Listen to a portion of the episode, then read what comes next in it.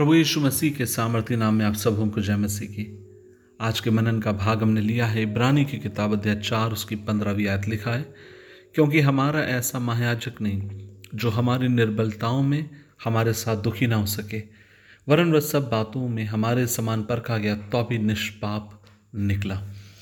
अजीज़ों, जब यीशु मसीह इस दुनिया में था, आप इस बात को हमेशा अपने मन के भीतर रखें, जब वो इस दुनिया में था वह किसी भी प्रकार के दर्द से अछूता ना रहा।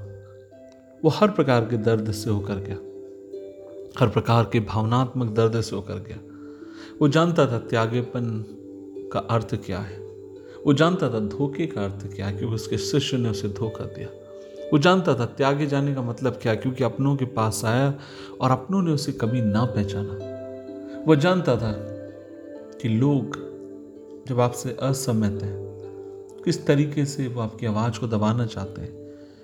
दूसरे शब्दों में ये कहना चाहता हूँ कि जीवन में जिस किसी दर्द से और तकलीफ़ से आप पर में होकर जाते हैं, उन तमाम दर्द को आपका मेरा प्रभु जानता था।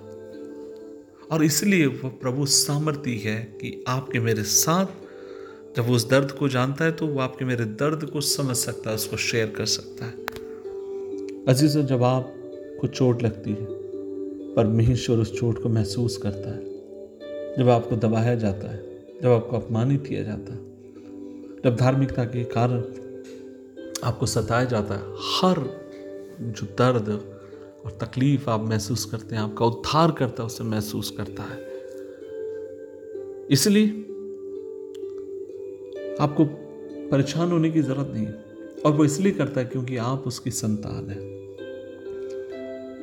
अजीजों, मैं जब से सुबह के समय यही कहना चाहता हूँ मुझे नहीं मालूम आपके जीवन का दर्द क्या है, तकलीफ़ क्या है, संघर्ष क्या है। लेकिन आज का ये संदेश आपके लिए कि मेरी बहन, मेरे भाई, मेरे मित्र, जब तू दर्द से होकर जाए, इस बात को याद रखती कि तेरा प्रभु तेरे दर्द को समझता है, महसूस करता है, और वो तुझे उससे निकालने के लिए विश्वास चुके दुआ करें, प्रभु जी, धन्यवाद। अब मिलकर आज तेरे पास आते हैं और दुआ करते हैं, प्रभु, अनुग्रह दे। कि हम तेरे माने जीने वाले हों, तेरे वचन के अनुसार जीवन जी सकें।